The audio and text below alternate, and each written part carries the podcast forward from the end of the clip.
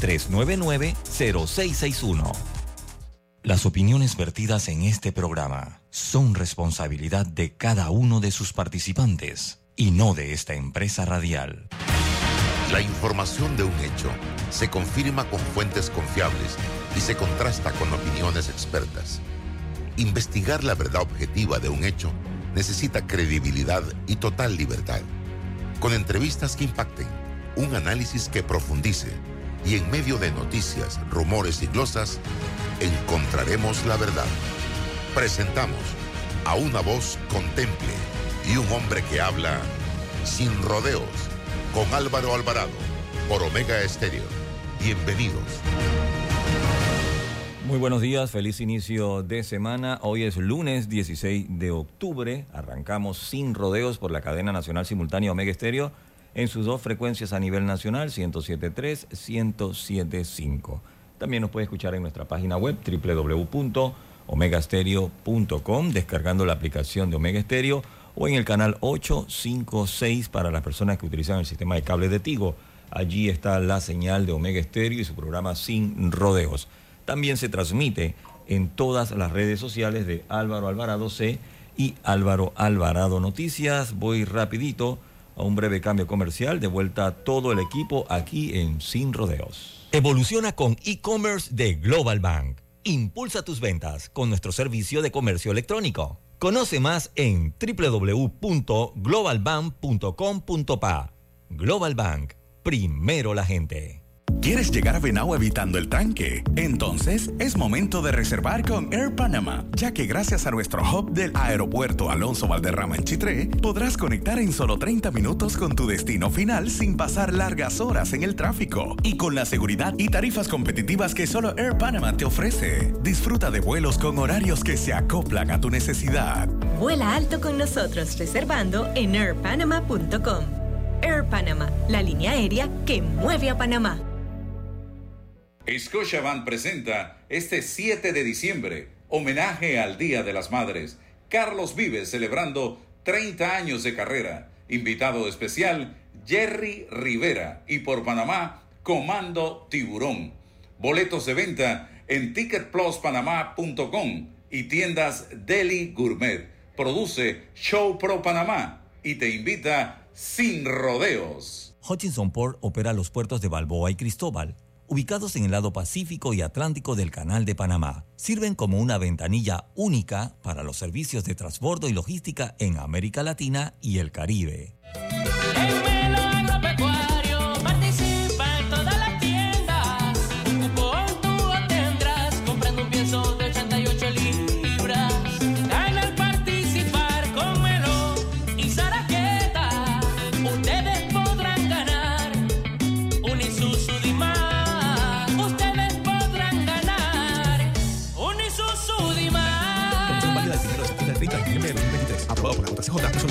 MEFLES 2023, 279 del 1 de septiembre de 2023. Para términos y condiciones ver www.almaceneselorecuarios.com slash promo-melo. Tu casa nueva es realidad con un préstamo hipotecario de Credit Core Bank.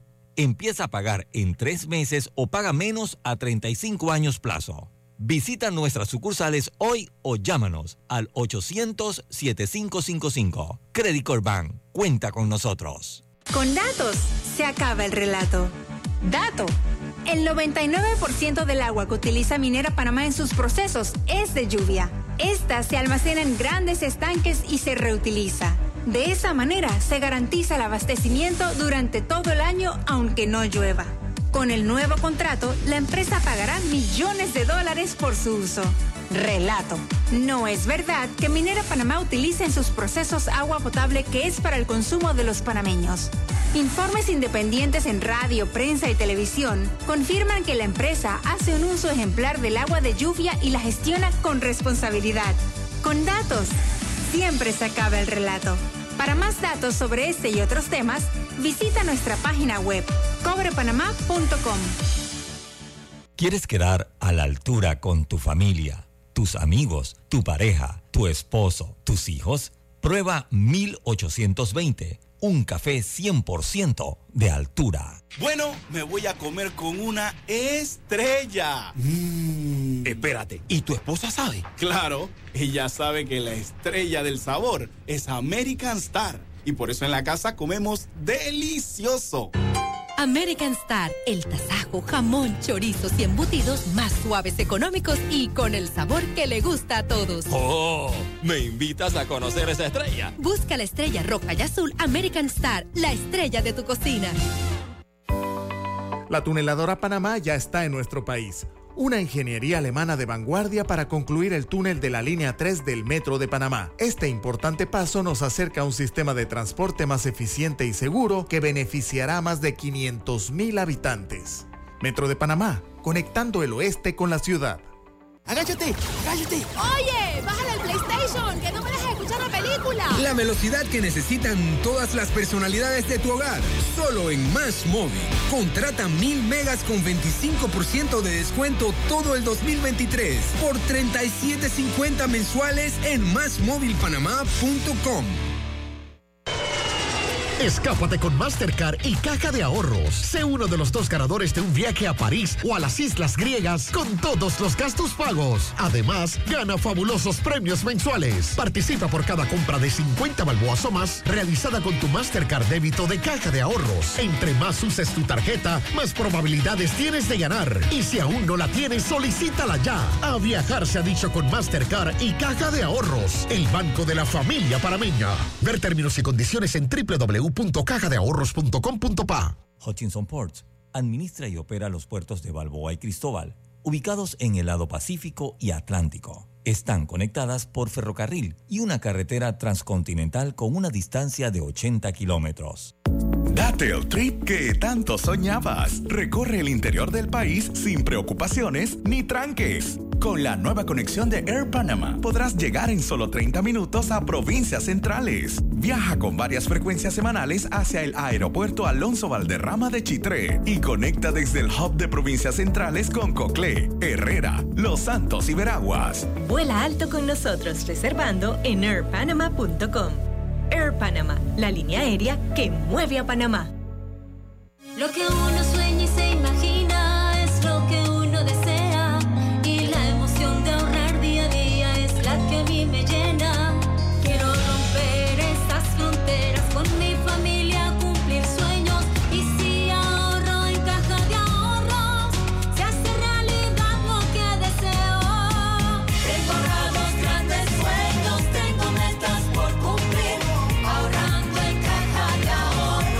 Abre tu cuenta de ahorros digital. Caja de Ahorros, el banco de la familia parameña.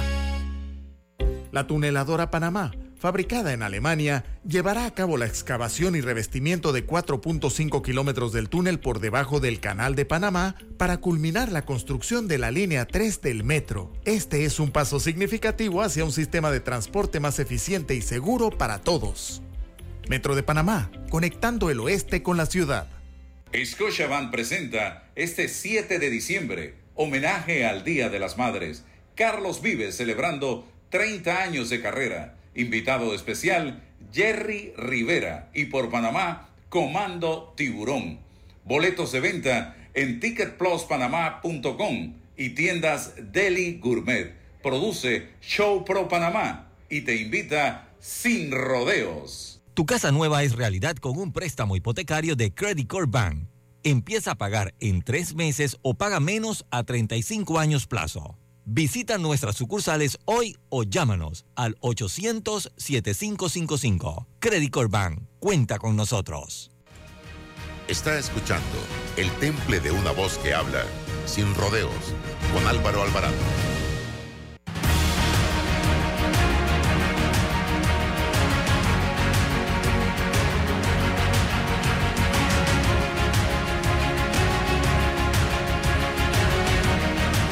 ¿Qué tal amigos? Tengan todos muy buenos días. Bienvenidos a este su programa Sin Rodeos a través de Omega Estéreo y todas sus frecuencias 107.3, 107.5 a nivel nacional.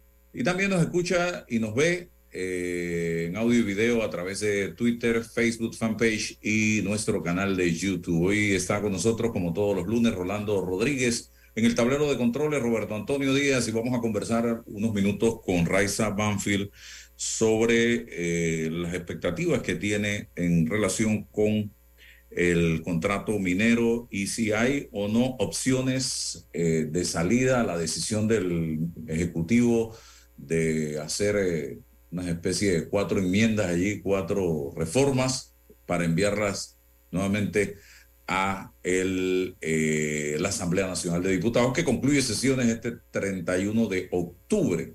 O sea que tiene ya prácticamente eh, los días contados, 15 días para terminar este, este periodo de sesiones.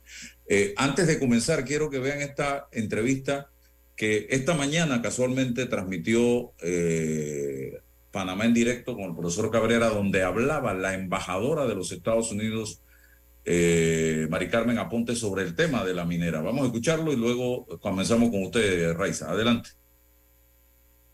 En, en, el llevado y traído eh, debate panameño del contrato de la mina, ¿ahí no hay capital de Estados Unidos también? Sí, hay capital. También lo hay, ¿verdad? Sí, también lo hay. ¿Y cómo se sienten? ¿La seguridad jurídica sienten que el problema se va a poder resolver? O? Bueno, eh, nosotros esperamos que todo se resuelva dentro de las leyes y, la, eh, y lo que prescribe la ley, y los sistemas uh -huh. panameños. Eh, eh, esa inversión genera miles de demasiado eh, es una demasiado. y mientras eh, que yo entiendo eh, preocupaciones ambientales también entiendo las preocupaciones de trabajo y de poder mantener una familia claro. y estamos hablando de miles de empleos directos e indirectos y yo tengo gran esperanza de que eh, estas enmiendas que ya se están sí. eh, haciendo puedan eh, alentar a, a, la Asamblea a aprobar eh, el, el, contrato para que eh, Panamá pueda echar hacia adelante. Es la inversión más grande que en Panamá no hay otra inversión más grande que esta. Y, y, y, no somos todos los americanos, ahí hay, hay de Corea, hay de China, hay de la República Popular. O sea, es una gama de, inverso, de inversionistas sí. impresionante. Eh, y Canadá, naturalmente, está al frente. Eh, así es que esperemos que, que haya un desenlace feliz, pero que sea de acuerdo a los sistemas y a los procesos que haya que seguir.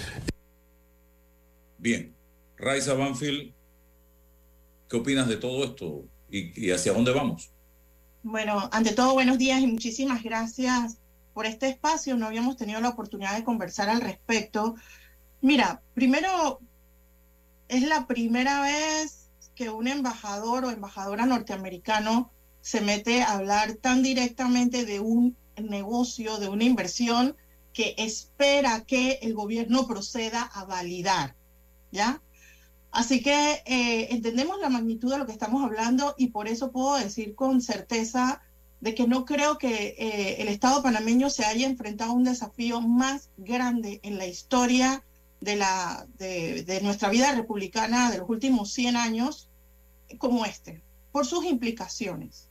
Ahora bien, la embajadora de los Estados Unidos está validando algo que es inconstitucional, según nuestra Carta Magna, que es la inversión de estados extranjeros sobre eh, minerales. Eso es una de las razones por las cuales la ley Chorizo, que fue la que abrió la puerta de esto, fue demandada, ¿ok?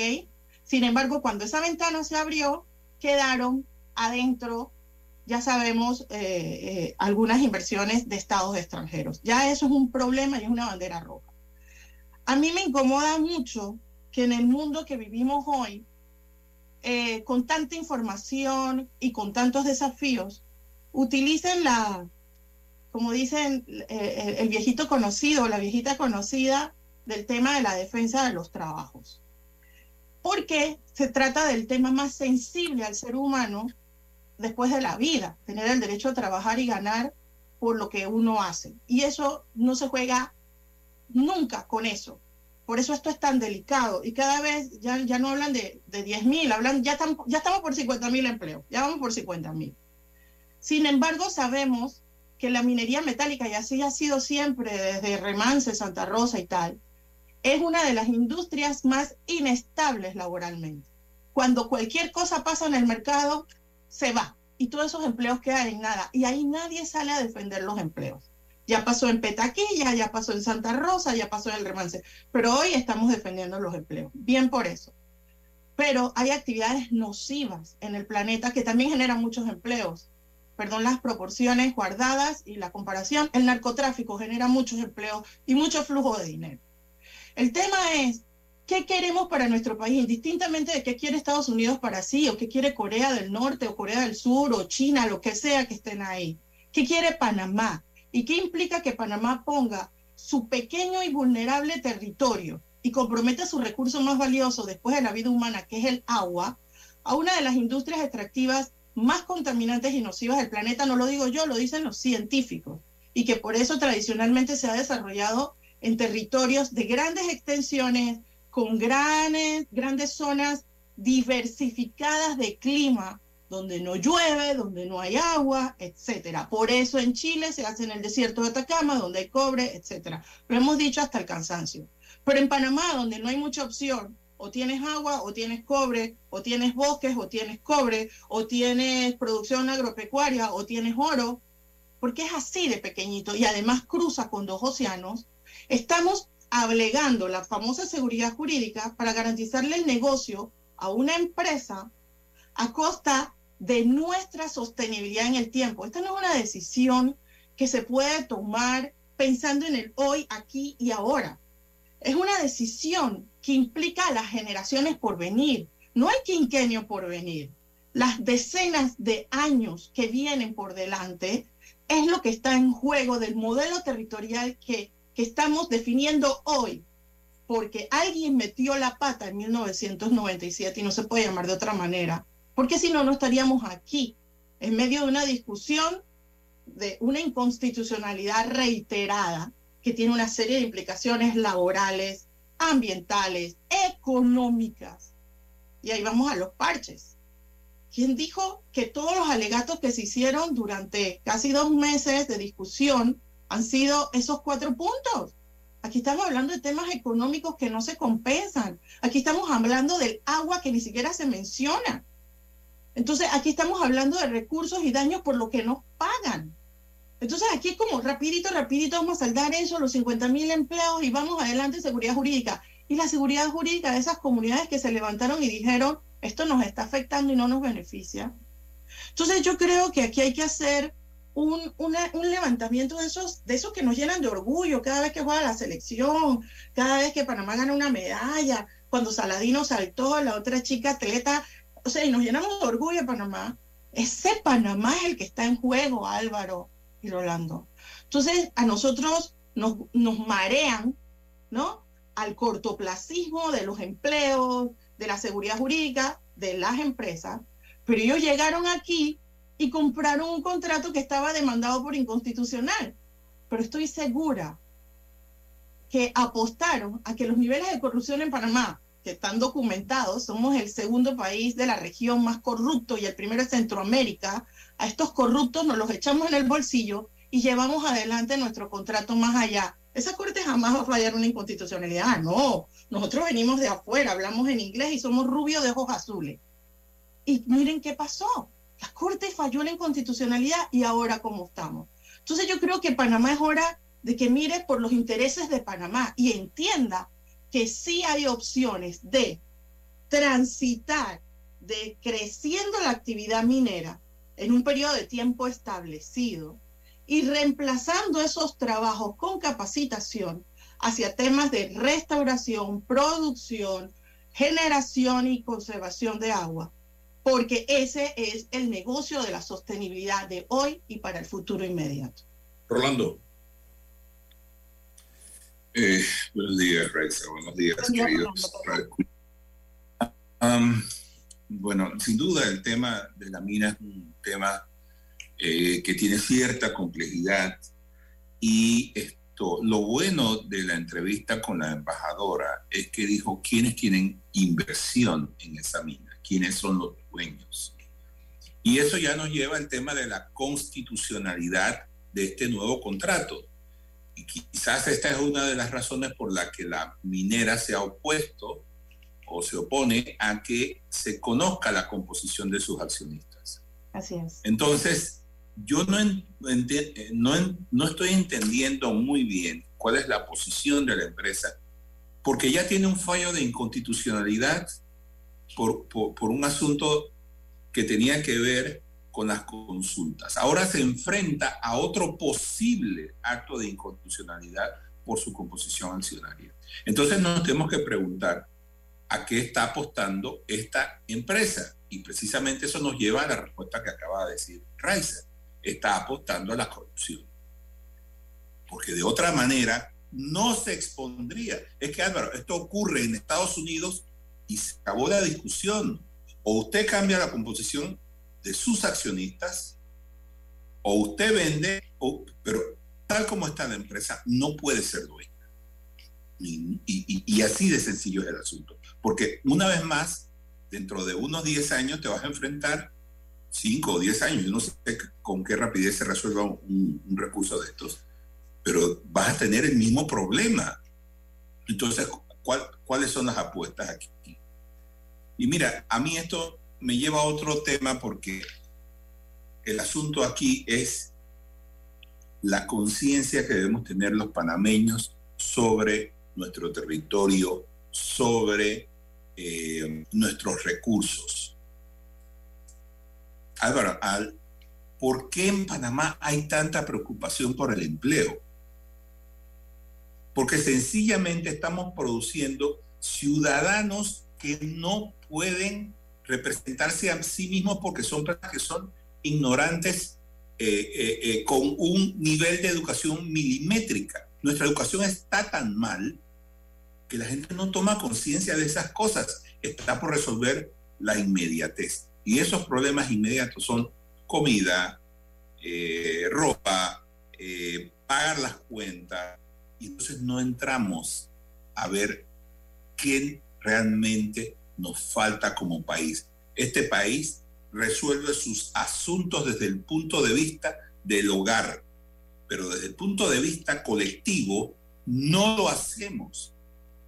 Entonces tenemos un gran problema porque nuestra propia educación nos está conduciendo a tomar decisiones, a regalar este tipo de cosas. Mira, ayer mismo teníamos una, una noticia de una empresa que se abandona ni siquiera tiene que ver con asuntos eh, eh, legales, sino sindicales. Entonces, una vez más, tenemos que preocuparnos. Es que está pesando más las necesidades del hogar aquí en Panamá. Todo el mundo está viendo cómo resuelve. Y claro, si la mina resuelve a favor de que tengas un empleo, hay muchos que van a decir, yo quiero que se quede, aún sabiendo, aún eh, intuyendo que va a haber problemas en el futuro, pero le interesa lo inmediato. Entonces tenemos aquí dos problemas muy serios. Tenemos por un lado el tema de la inconstitucionalidad de este contrato que podría enfrentarse si, si eh, las cosas continúan como van. Otro que tenemos es la parte social. ¿Qué vamos a hacer como sociedad frente a esto? Afortunadamente hay algunas personas unos panameños que se están que están tomando conciencia y dicen, no quiero minería. Pero cuando tú le preguntas a la colectividad, eso es una gran interrogante, porque ni siquiera tienen una posición. Simplemente ven eso como una, un asunto de, no sé, de, del gobierno y, y la empresa. Entonces, nosotros, los panameños, tenemos que pensar ya en qué queremos y eso implica todas las fases de desarrollo de nuestro país. ¿Qué queremos ser? Esa es la pregunta que tenemos que hacernos. Raiza.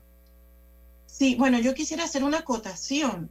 Recientemente la Universidad de Panamá, creo que la, la escuela de eh, sociología, no, recuerdo bien qué, división, pero la Universidad de Panamá, en conjunto con la agrupación científica eh, Ya es Ya, realizaron una encuesta a nivel nacional donde sobre cambio climático y, y entre las preguntas había de minería. No recuerdo el porcentaje, no lo voy a mencionar aquí porque no tengo la cifra, pero un alto porcentaje, la mayoría de la población rechaza la minería, uno, y dos, la relaciona como un efecto que va a agravar las consecuencias del cambio climático. O sea, la población panameña sí tiene una conciencia de ese tema porque han sido muchos años eh, que, que- que los grupos ambientales, científicos, técnicos, hemos estado generando información, no de ahora, desde 2007. Y eso ha calado. Y hemos visto, antes eran anuncios, ahora ya tenemos las imágenes, ya vemos los testimonios, ya la gente, incluso los sindicatos de trabajadores, que en el 2008 peleaban con los ambientalistas porque decían que le estábamos quitando su pan, hoy están diciendo, a mí me han dicho sindicalistas, yo prefiero perder mi empleo que seguir haciendo el daño que estamos haciendo. Me lo han dicho trabajadores de la minera. Entonces, porque la cosa es muy grave y ellos están sintiendo las consecuencias. Yo coincido con Rolando cuando dice que lo, lo mejor de la entrevista con la embajadora es que dio testimonio de quienes están involucrados en, la inversión y ahí está la muestra de que de afuera vienen y nos dicen qué tenemos que hacer los panameños. Eso no puede ser. Y lo otro muy importante eh, es que esto, esto va más allá, porque cada vez que dicen, entendemos las implicaciones, la preocupación ambiental, dicen paso seguido, que se haga correctamente. Qué fácil es decir que se haga correctamente. El tema es, alguien del gobierno, no de este, del anterior y de los anteriores, se tomó el trabajo de entender en medio de la vulnerabilidad ecosistémica que tiene Panamá, hídrica, suelos, bosques, biodiversidad, y de la vulnerabilidad climática, que ya salieron los escenarios climáticos, cuáles son las afectaciones, precisamente esas comunidades directamente son las más afectadas. ¿Cómo se puede hacer minería metálica a gran escala? Bien, nadie lo dice. Solamente lo pone como un enunciado que se haga bien. Incluso todo el capítulo ambiental del contrato. Es como, queremos la paz mundial, queremos que se acarre la guerra entre Palestina y, y- y- e Israel y se cierra como un contrato. ¿Eso cómo se come? Eso no está determinado. Esa era mi pregunta, esa era mi siguiente pregunta, precisamente, Raiza. ¿Hay formas para extraer cobre eh, que sean eh, viables ante el medio ambiente, para el medio ambiente? ¿Hay fórmulas? ¿Hay alguna propuesta sobre la mesa en esa dirección? ¿O simple y sencillamente no se puede o no hay? Ok, ¿Qué hay dos, formas, hay dos formas. Los minerales metálicos están en el subsuelo desde la configuración geológica del planeta. Eso es un hecho. Antes había una presencia mucho más eh, evidente, eh, grande, porque es un, es, un, es un recurso no renovable que se ha ido configurando con la composición del suelo. Y antes se sacaba básicamente con cincel, ¿no? La época hace 500 años, 600 años, 1000 años. Como ese mineral va desapareciendo, lo que hay ahora son eh, cada vez una presencia mucho más eh, mínima, pequeña, o- no quiero decir en cantidad, sino en- en- en configuración, en partículas, que hay que utilizar en, la minería a cielo abierto grandes explotaciones para ir sacando de esas masas de roca pequeñas onzas del mineral. Entonces, hay dos formas de sacarlo. La subterránea, que es la que se hace en China, en Chile y en otros países, pero y la de a cielo abierto. ¿Por qué en Panamá no se hace subterránea? Porque debido a nuestra posición a nivel del mar, nuestra hidrología, o sea, nuestra gran cantidad de agua con un nivel freático muy alto, es decir, que nuestras capas de agua están muy, muy superficiales, que es una ventaja para muchas otras cosas, para la minería subterránea no es posible. Por eso no es viable técnicamente hacer minería subterránea que implica menos daño que la de cielo abierto. Entonces en Panamá, si se hace minería, la única forma de hacerla es esta. Y esta forma es ampliamente destructiva y nociva y lo estamos viendo. Los daños quedan allí, son pasivos que continúan contaminando porque están expuestos a la intemperie. Países como Corea del Sur, por ejemplo, tienen yacimientos minerales importantes, pero los tienen guardados, reservados, y vienen a países como los nuestros, donde todo es posible, porque ellos reservan sus eh, minerales para cuando hay una tecnología que les permita sacarlos de una manera menos dañina. Entonces, nosotros es como si estuviéramos cediendo nuestro plazo fijo, porque los minerales son como un plazo fijo que tiene un país, se lo estamos cediendo a países extranjeros para que ellos sí saquen beneficio económico de nuestro plazo fijo y a nosotros no nos quedan ni los intereses de ese plazo fijo, porque lo que nos pagan, esos cacareados 375 millones, etcétera, es nada con respecto a lo que se están llevando. ¿Qué gana la empresa? Preguntaba Rolando. La empresa está ganando hoy. Tú llevas una cuenta de cuántos barcos están saliendo todos los días exportando oro, cobre, molibdeno, lo que sea. Nadie lleva una cuenta. ¿Alguien lleva una cuenta de cuántas inspecciones ambientales se les está haciendo desde que salió publicada la, inconstitucionalidad? No están siendo inspeccionados. ¿Sabes cuál es el argumento? Que no tienen contrato. No tienen contrato para ser inspeccionados, ser fiscalizados, para pagar, pero sí tienen un formato legal para hacer lo que están haciendo.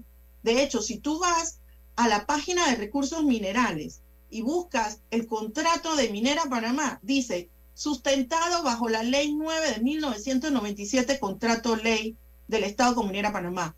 ¿Cómo es posible que la ilegalidad actual que está haciendo First Quantum a través de Minera Panamá esté legalizada en la página del Ministerio de Comercio a través de un contrato que no existe porque fue declarado inconstitucional?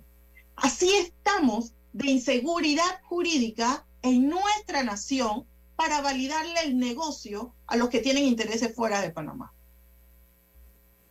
Bueno, eh, opciones, eh, Raiza, ¿hay o no hay en este momento frente al escenario en que nos encontramos? Yo, eso, qué bueno que preguntas Álvaro, porque eso es lo que más deberíamos estar discutiendo. Panamá viene cacareando desde el 2020-21 que somos un país carbono negativo.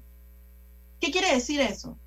Ante la faz, ante el, el, concierto de naciones por la crisis climática y todos los fondos internacionales que se han generado para apaciguar esa crisis, para amortiguarla, ser un país carbono negativo es como tener un buen crédito, de la APC, crédito excelente. Es como cuando teníamos las certificaciones esas AAA. Oye, Panamá es carbono negativo. Eso quiere decir que tiene el potencial de desarrollar industrias verdes porque para mantener esa carbono negatividad que nos las dio la madre naturaleza, no la dio ninguna acción de ningún gobierno. O sea, somos carbono negativo porque tenemos una, una población baja, no somos un país industrializado y tenemos más bosques. Punto. Por eso somos carbono negativo. Pero ahora, nuestra acción proactiva, ¿cuál sería? Que nuestras inversiones fueran para garantizar que esa carbono negatividad se mantenga. Entonces ahí está el mercado carbono azul, que es el mercado de manglares, por ejemplo, que genera más captura de carbono que los bosques de tierra y en cambio estamos eh, eh, aprobando una ley que va a permitir destrucción de manglares. Eh, el mercado del agua. Aquí está Costa Rica exportándole agua a Singapur porque Singapur es un país que se quedó que no tiene agua y Costa Rica tiene menos bosques que nosotros. El mercado de la investigación, el mercado del turismo, el mercado de la agroproducción agroalimentaria, eh, bajo las nuevas prácticas de adaptación climática, que no es la agricultura que hemos practicado en Los Santos, Azuero y Chiriquí hasta ahora. Eh, es decir, cada vez que hablamos de la diversificación de la oferta, solo el Canal de Panamá para construir sus nuevas eh, reservas hídricas necesita miles de empleos capacitados. Entonces, el problema es que no estamos poniendo eso sobre la mesa de discusión porque a los que no les conviene que tengamos opciones, no quieren que hablemos de eso. Quieren que nos sintamos secuestrados por una empresa que ha dicho que ellos nos van a resolver el problema del empleo, de la caja del seguro social, van a garantizar el PIB. O sea, ¿sabe qué están diciendo eh, los exportadores? Que nuestra diversidad de exportación ha disminuido porque hemos puesto todos nuestros huevos en la canasta del cobre. Nuestra exportación subió porque subió la exportación de cobre, por la cual no nos están pagando pero nuestra derecho de exportación de café, de cacao y de otros productos ha disminuido. Mientras que con la exportación de los productos que nosotros generamos, la plata se queda en Panamá, la exportación del cobre se va de Panamá, porque ya lo dijo la embajadora, quienes son los dueños de la mina. Entonces, Álvaro, opciones tenemos, pero los panameños tendríamos que desprendernos de muchas mezquindades de quienes se están viendo beneficiados directamente por este negocio para hablar de nuestras opciones y pensar a futuro en un Panamá que puede ser sostenible y sustentable con lo que genera, con lo que exporta, con su posición, con su agua y su biodiversidad. Y esto no es sueños románticos de abrazar árboles, de ambientalistas, esto es real y está económicamente demostrado. Raiza, gracias por estar con nosotros. A ustedes por el espacio y por la conversación. Buen día. Gracias. Vamos acá, Rolando, con otro tema y otro invitado. Por ahí tenemos ya a Melitón Arrocha. Pero quiero que vean otra parte de la entrevista con la embajadora, donde se refiere, y quiero tu opinión, Rolando, a eh, el futuro de los países de América Latina y lo que en nuestros países eh, en materia democrática. Y aquí tenemos un candidato presidencial que sería bueno también conocer su opinión y hace énfasis en el tema de la corrupción. Vamos a ver la otra parte de la entrevista. Que en nuestro continente hay mucho cambio. Hay mucho cambio y el cambio es constante. Eh, lo único que va a ayudar a la estabilidad es liderazgo, gano de elecciones con personas que tengan paz social, desarrollo económico y desarrollo de estabilidad familiar y de instituciones en los países, de respeto de instituciones, eh, de combatir un, de combatir todos los flagelos eh, que, que se encuentran, pero combatirlos de una forma organizada, estable eh, y haciendo lo que hay que hacer sin corrupción, observando el Estado de Derecho, dando esos ejemplos eh, de no abusar el poder. Y pues, a veces yo pienso que vemos en Latinoamérica una pantalla que va algo así. Eh, la vida es cuestión de turno. Usted subo su turno, usted robó y ahora me toca a mí. Yo subo arriba, yo robo y ese es el, turno mío. Pues aquí eh, eh, no llegamos a ningún sitio, a menos que, que respetemos las instituciones, que respetemos el Estado de Derecho, que nos respetemos a los unos a los otros, no importa las diferencias que tengamos, esto no va, esto no va hacia estabilidad. Y lo que yo creo que estamos buscando es estabilidad. Y nosotros mismos en Estados Unidos tenemos problemas con eso. Mire lo que está pasando. Eh, pero, mire, las democracias funcionan después que uno las trabaje. Y yo estoy comprometida a trabajar con los míos en la democracia. Y tengo a veces que ponerme pico a pico con los que no están de acuerdo conmigo, pero lo hago porque la democracia vale la pena. La opción no, la, opción no, no, no funciona. No funciona. Bien, bienvenido Melitón Arrocha. Rolando, ¿qué te parece? Mira, mira los términos en los que hace énfasis la embajadora. Institucionalidad, lucha contra la corrupción, y lo repite en dos ocasiones, dos o tres.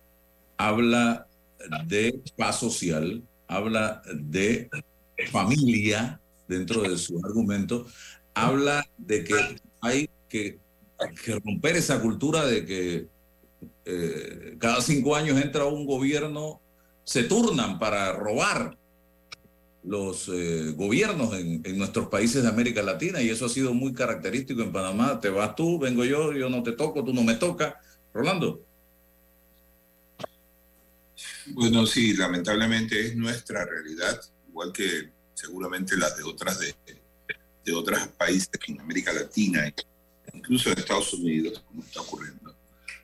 Eh, es una descripción lamentable porque nosotros tenemos un potencial muy importante que ha sido socavado en muchos casos por la corrupción. Es decir, en este momento siempre ha existido la, corrupción, pero el, problema de la corrupción es que cuando avanza los al, ritmo que va en Panamá, este asunto va a hacer colapse en nuestra propia democracia. Es que vamos a tener un país sin instituciones, con lo cual nuestra democracia ya no va a ser inservible, pues. Esto es lo, esto es lo que, lo que te puedo, lo que te puedo decir grosso modo. Este es un tema muy, muy profundo y en Panamá, desgraciadamente, el, el ritmo de crecimiento de la corrupción va a pasos agigantados. O sea, lo que está haciendo el gobierno, antes se hacía eh, a escondidas, ya no lo hacen a escondidas. Antes había escrúpulos para hacer este tipo de cosas, ya no los hay. Entonces, tenemos que, el, esto avanza así porque tenemos una, una, una democracia extraordinariamente débil. Nuestro sistema de justicia, el Ministerio Público, están los, controles, todo está tan debilitado que sencillamente aquí en Panamá los políticos tienen licencia para hacer exactamente lo que les dé la gana. Eso es lo que a mí me preocupa de la actual situación. Y eso, y eso, Álvaro, parece no cambiar con los gobiernos que suban. Al principio van bien, poco después empiezan a caerse a pedazos la careta que tenían para convencernos de, votar por ellos. Así que nosotros como que no estamos como secuestrados, pues no, no, no tenemos opción porque siempre estamos así, detrás de personas que dicen una cosa y luego hacen otra cuando están en el gobierno. Melitón Arrocha, usted que tiene aspiraciones a ser presidente de la República, ¿qué piensa de esto? Álvaro Rolando, buenos días. Bueno, mira, en principio estoy completamente de acuerdo y habría que entender eh, lo que dice Rolando. Lo que, dice Rolando a mí me, parece que apunta a que hay un tema más que de personas, de estructura jurídica, ¿no? Y que mientras que no cambiemos la estructura jurídica, pues el resultado será el mismo, una y otra vez el mismo, ¿no? Entonces, yo quiero comenzar por el principio, ¿no? Miremos ahora pasamos de un, de un sistema de financiamiento privado puro eh, para el tema de campañas electorales que compromete y a mi juicio de alguna manera ayuda a que se corrompa desde la misma base eh, la elección a un sistema mixto que ahora permite que haya financiamiento público y financiamiento privado. Pero miremos el financiamiento público de, de los impuestos de todos nosotros. 16 millones de dólares para el PRD, 14 para Cambio Democrático, 6 millones de dólares para el Partido Panameísta. ¿Cómo puede ser que una campaña política cueste 20 millones de dólares? Y cuando tú empiezas a ver eso solo en dinero público, ¿ah? ¿qué va a pasar con eso? ¿Qué va a pasar con eso? Mira, yo le puedo decir, eh, una vez que esta cantidad de plata empiezan a circular, se corrompe todo, incluso a los periodistas. Hay muchos periodistas que a mí no me reciben una entrevista como tú si no me la intercambian eh, por dinero. Entonces, cuando empezamos a, comprometer, digamos, la capacidad de poder tener un debate puro y duro, porque todo el mundo sabe que esto vale 20 millones de dólares y a alguien le tienen que caer y si le van a caer a otro, ¿por qué no me caen a mí? Entonces, en el fondo, estamos fraccionando la institucionalidad, no solo en el gobierno, sino también fuera del gobierno, que es aún mucho peor. Entonces, la pregunta que nos tenemos que hacer como sociedad es por qué no podemos tener un tope de campaña de 3, 4 millones de dólares y permitir que sea la idea y no la plata la que hace que, que se determine quién va a ser el próximo presidente o presidenta de la República. Porque hoy, por ejemplo, yo le voy a poner mi caso, como candidato por la libre postulación, después de haber trabajado 350 días y haber recogido 157 mil firmas, a mí me tocan 805 mil dólares de, eh, de subsidio electoral, mientras que al Partido Revolucionario Democrático le tocan 16 millones. ¿Cómo puede uno competir con el otro? Institucionalmente imposible. Esto por una, eh, eh, eh, en primer lugar.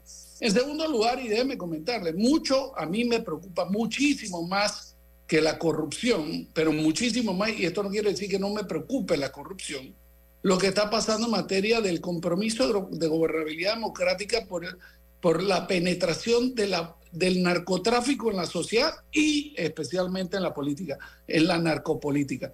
Porque eso más temprano que tarde va a secuestrar el sistema si no es que ya lo ha, sino es que ya lo ha comprometido. Y el problema de eso es que una vez que hayan suficientes narcopolíticos electos democráticamente, será imposible cambiar la infraestructura jurídica del Estado para asegurar que haya gobernabilidad jurídica. Ayer me preguntaba eh, Flor Mirachi en el knockout la norma electoral más injusta. Y después de reflexionar unos segundos dije, la que hace que gente como Zulay Rodríguez pueda, siendo PRD, correr por RM, por la libre postulación, a tres cargos. No, una Mira, es, es una completa locura y es nada más y nada menos que nuevamente la norma electoral que desde mi perspectiva eh, ha sido corrompida por el establishment político, por la cúpula de los partidos, que no permite, que permite que estos exabruptos pasen, o sea, que tú puedas correr a presidente como si ese cargo te permitiera poder tener otra responsabilidad si eres electo, a alcalde, porque me presupongo que estás tratando de ser electo, también alcalde y después a diputado. Esto, esto Y puede ser también, y puede agregarle que también puede correr a representante y a Parlacén sin sí. ningún problema.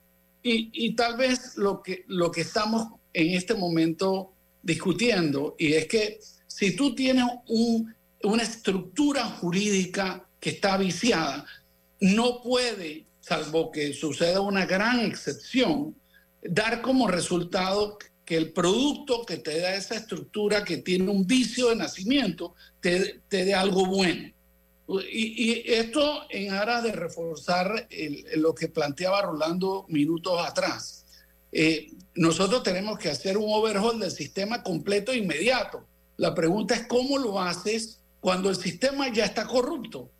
Mira, eh, el tema eh, de- del financiamiento de, lo- de los partidos políticos, el tema del subsidio de los partidos políticos, el tema de que los partidos políticos pudieran reservar 40% de los puestos.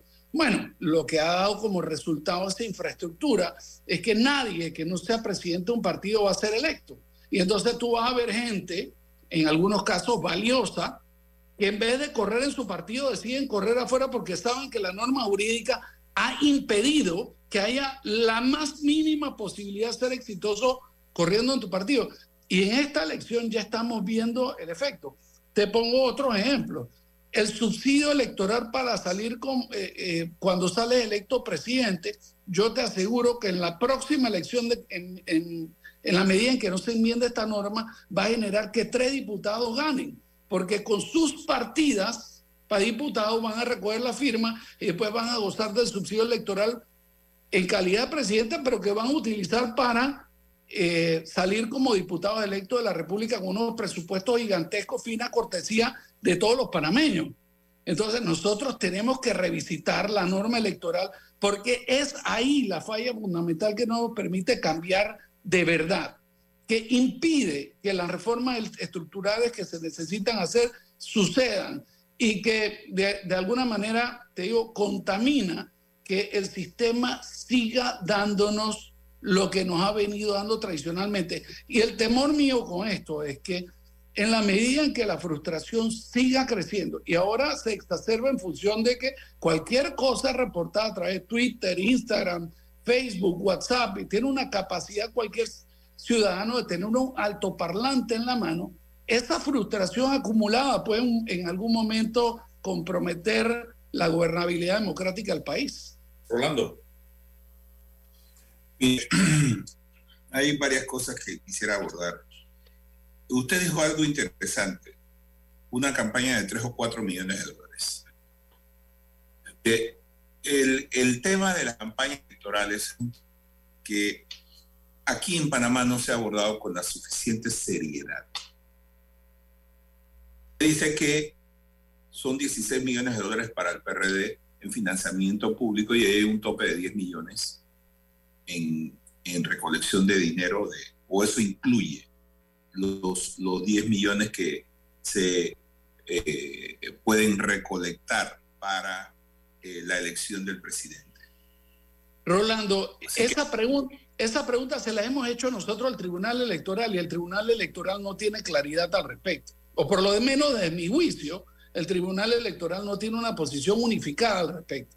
Estamos siete meses de la campaña electoral, pero bueno, yo les puedo garantizar que es una pregunta, en mi caso, irrelevante, porque nosotros nunca vamos a poder recoger 9 millones eh, 200 mil dólares de dinero privado.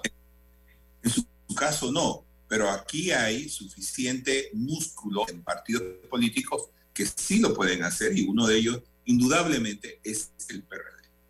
Entonces tenemos que hay partidos que pueden obtener financiamiento público, pueden obtener financiamiento de fuentes privadas y al final nosotros no sabemos exactamente con cuánto ganó la presidencia. Y eso me lleva a un tema. Aquí en Panamá, ¿cuánto se ha hecho una auditoría forense sobre el tema de, las donaciones políticas? Eso es, un, eso es un asunto que nosotros deberíamos abordar con muchísimo más seriedad, porque aquí en muchas ocasiones se acepta la palabra de un contador que dice, bueno, sí, en la campaña de 2018 para las primarias, eh, este partido hizo tal y yo doy fe de eso. Y no se hace absolutamente nada, nada más, excepto revisar eso. Pero cuando se llega a, a analizar los números, nos daremos cuenta probablemente de que eso es una falacia. Y esto me lleva a otro tema.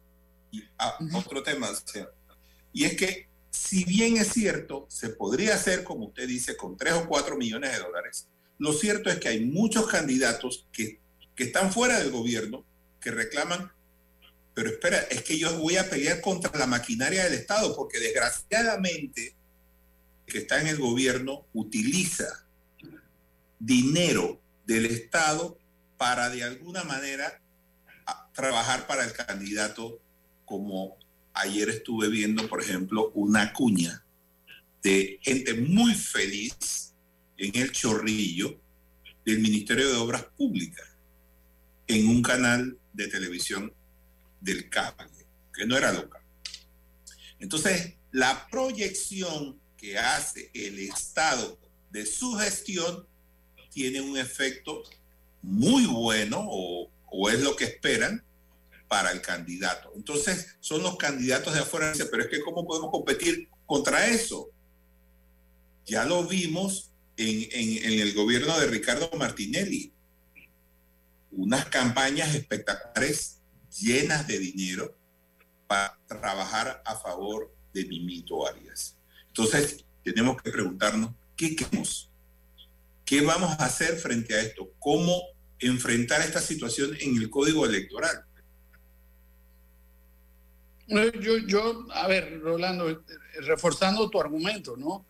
Creo que eh, poca atención le hemos puesto todos los panameños el esfuerzo que hace el Tribunal Electoral en año tras año ir mejorando la norma electoral, electoral y pareciera ser que una vez que esa entra en la Asamblea Legislativa, todo lo que ha trabajado la sociedad termina en la Asamblea Legislativa desdiciéndolo y de hecho generando una cosa completamente opuesta, ¿no?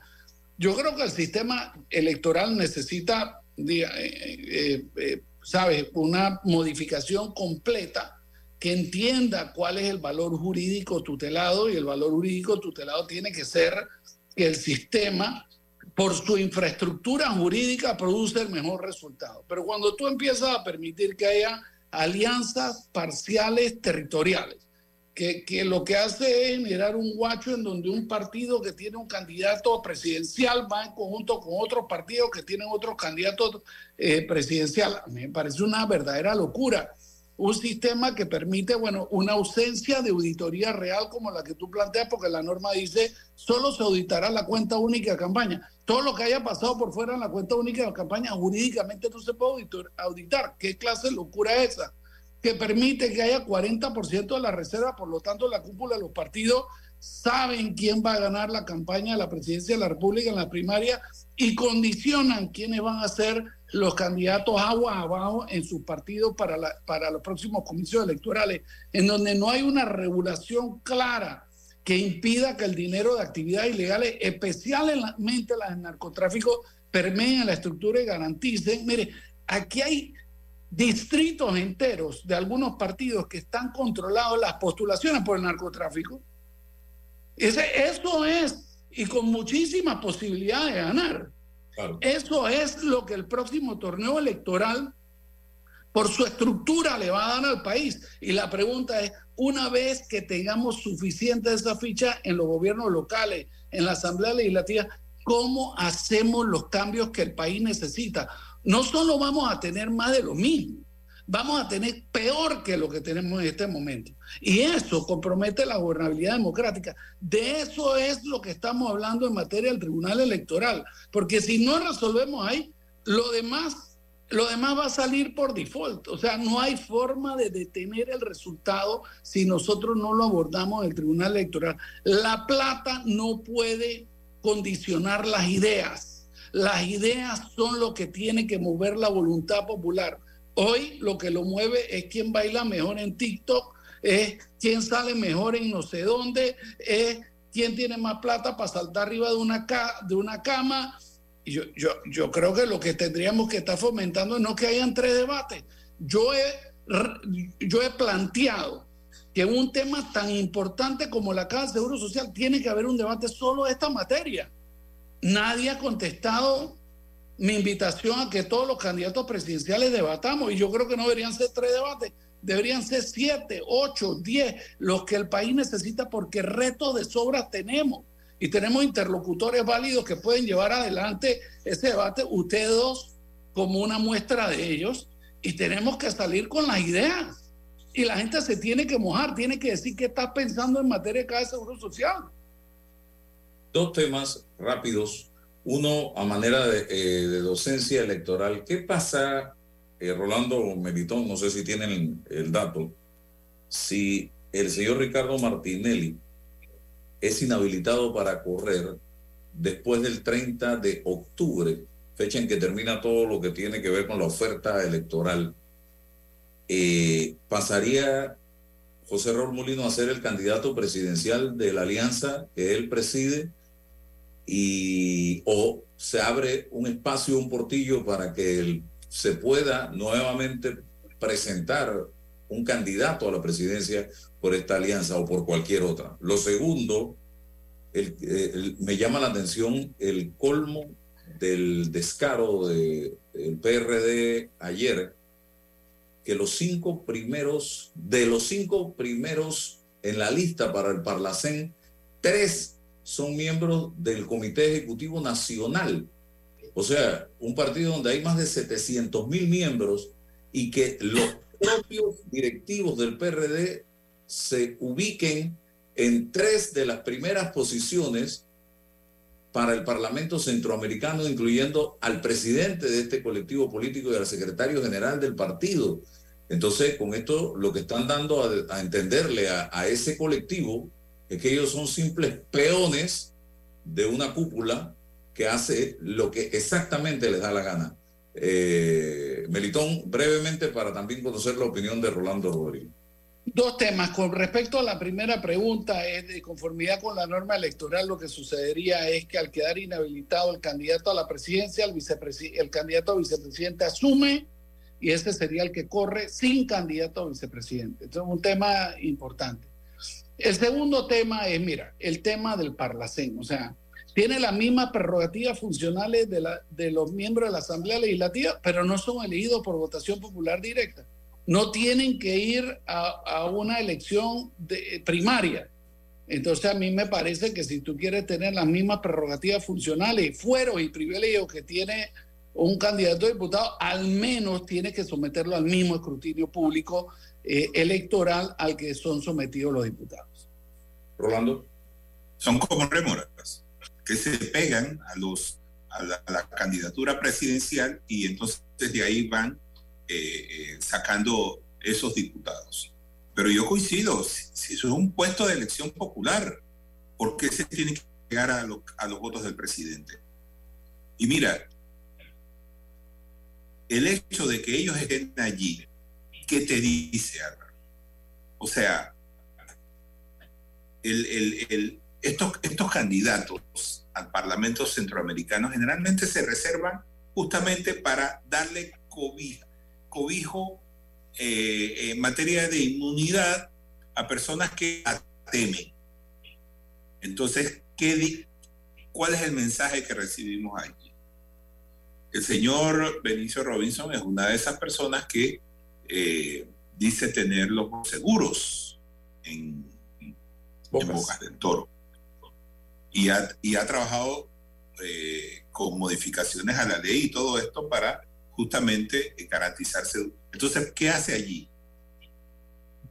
¿Qué hace allí? Y en eso coincido contigo en que el- las reformas al código electoral, que yo sé que va- salen bien del foro de reformas, pero que una vez que llega a la asamblea, eso es como meter eh, eh, eh, eso en un, en, en un remolino donde todo Un mezclan, donde meten cosas. ¿Cómo? Es un estircolero. Exactamente, lo meten allí y sale cualquier cosa. Entonces, nosotros, yo no sé cuántas veces ya hemos pedido que ya dejen de correr por... Eso, eso es como, mira, te lo voy a poner así, eso es como cuando llega una, una, un fiscal y le dice al banco, quiero todas las cuentas de Rolando Rodríguez. Si mi abogado vaya, usted está haciendo una expedición de pesca, ¿no es cierto? Usted no puede pedir eso, usted tiene que pedir lo que necesita. Bueno, de la misma manera esto. Acá, estos tipos llegan y dicen, yo quiero ser presidente, quiero ser vicepresidente, quiero ser diputado, alcalde, representante, y lo que sea con tal de salir. Cuando acá nosotros tenemos que tener, fí- fíjate Álvaro, lo que ha pasado en Aguadulce. Allá tenemos un alcalde que se postuló para diputado. ¿Cuántas veces ha estado en la asamblea? Solamente fue a, tomar posesión y delegó sus funciones en su suplente. Nunca más ha ido. ¿Y por qué? Ha- Hagámonos la pregunta, ¿por qué esta persona se postula para un cargo que no va a ejercer? Y ganó en los dos, alcalde y diputado. Entonces, Rolando. ¿cuál es el, De- déjame añadir aquí. eh, eh, un, un segundo nada más. Hay que revisar los salarios de los alcaldes, porque hoy escuché un medio de comunicación que el salario del alcalde de la ciudad de Panamá son más de 12 mil dólares, o sea, son casi el doble de lo que gana el presidente de la República. Estos son realmente absurdos. Así es. Pero nuevamente, el sistema está corrompido. Necesitamos elegir gente buena. Esa es la importancia que en esta elección particularmente la gente se piense su voto para diputado. Muy bien. Bueno, Rolando Melitón, gracias por compartir con nosotros en el día de hoy. Eh, también a Raiza Banfield. La información de un hecho se confirma con fuentes confiables y se contrasta con opiniones expertas. Investigar la verdad objetiva de un hecho necesita credibilidad y total libertad. Con entrevistas que impacten, un análisis que